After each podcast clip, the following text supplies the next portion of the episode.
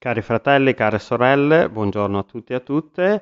Oggi è il mercoledì 30 settembre. Eh, prendo solo uno dei due passi proposti per noi da un giorno una parola, che è quello eh, proposto preso dal Nuovo Testamento e più precisamente dalla lettera di Giacomo al capitolo 1, il versetto 12.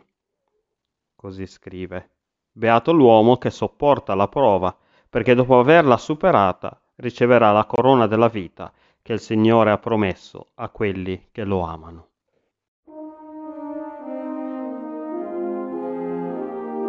Il mio Signore,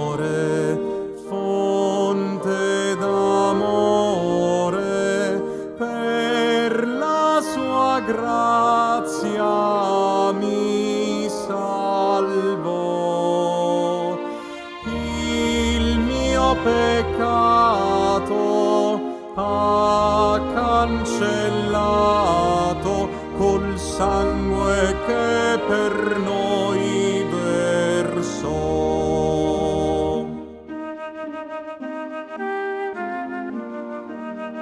Mattina e sera la mia preghiera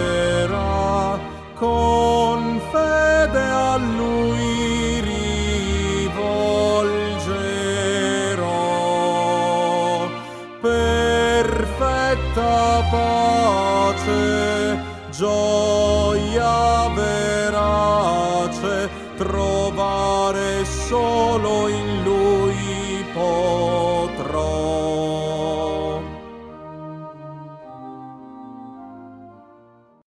Le parole del versetto che abbiamo appena letto eh, sono senza dubbio parole che offrono grande conforto ed incoraggiamento a chiunque si trovi in una situazione sfavorevole o affronti gravi problemi.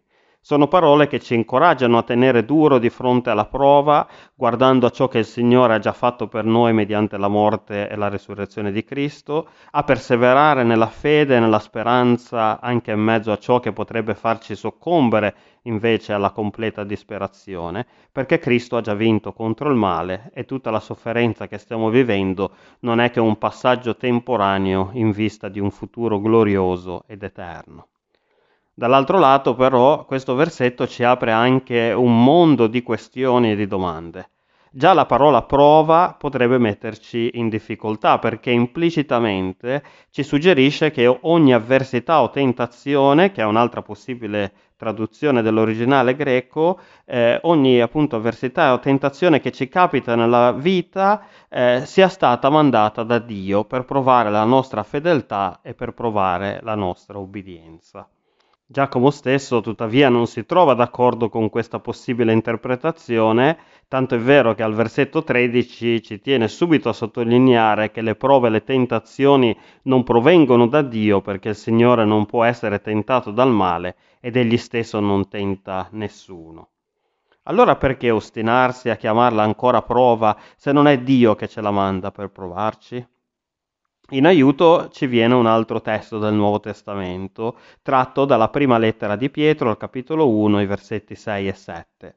L'Apostolo Pietro infatti scrive, Perciò voi esultate anche se ora per breve tempo è necessario che siate afflitti da svariate prove affinché la vostra fede che viene messa alla prova, che è ben più preziosa dell'oro che perisce e tuttavia è provato con il fuoco, sia motivo di lode, di gloria e di onore al momento della manifestazione di Gesù Cristo. Ecco, da questo passo possiamo comprendere come ad essere provati non siamo noi, ma è il peccato che è in noi.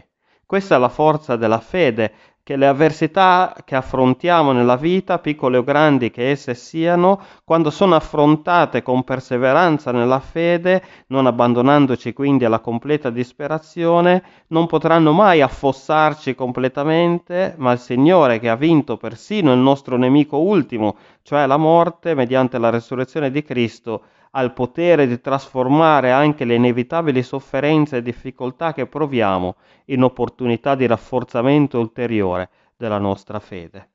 Invece di essere eliminata e distrutta, la nostra fede nella prova quindi ha la potenzialità di riprendere ancora più vigore di prima.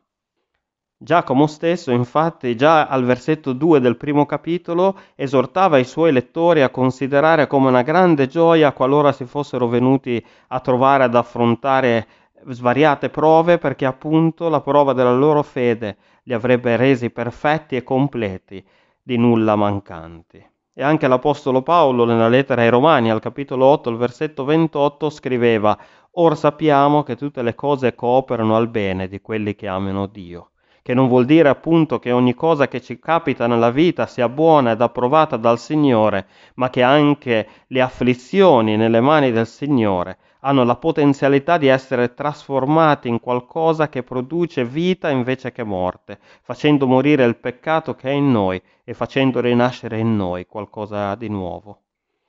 Per quanto complicato possa essere questo concetto, lo ammetto, non possiamo che concordare però sul fatto che sia comunque una buona notizia per noi, che poi è la buona notizia della croce e della risurrezione di Cristo anche quelli infatti che sembrano essere segni di sconfitta, come talvolta lo possono essere le nostre afflizioni, le nostre svariate sofferenze, i nostri problemi difficoltà, e come lo è stata senz'altro anche la croce, la morte di Cristo, esse invece diventano nelle mani del Signore segni della sua vittoria e di nuove opportunità di vita.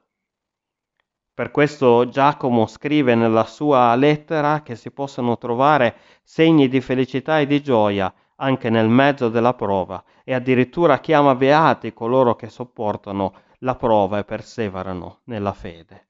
Amen. Preghiamo. Signore Padre amorevole, anche se spesso non riusciamo a capire il tuo apparente silenzio quando siamo afflitti e travagliati, ti vogliamo comunque ringraziare perché sappiamo che nelle tue mani tutto può essere trasformato in nuova vita. Ti ringraziamo perché nella tua parola e in tuo Figlio Cristo Gesù noi troviamo la consolazione del conforto di sapere che tu non ci abbandoni mai e che sei sempre all'opera per il bene dei tuoi figli e delle tue figlie. Apri i nostri occhi a questa realtà, ti chiediamo, Signore, anche nel mezzo delle prove più difficili. In Cristo Gesù nostro Signore e Redentore. Amen.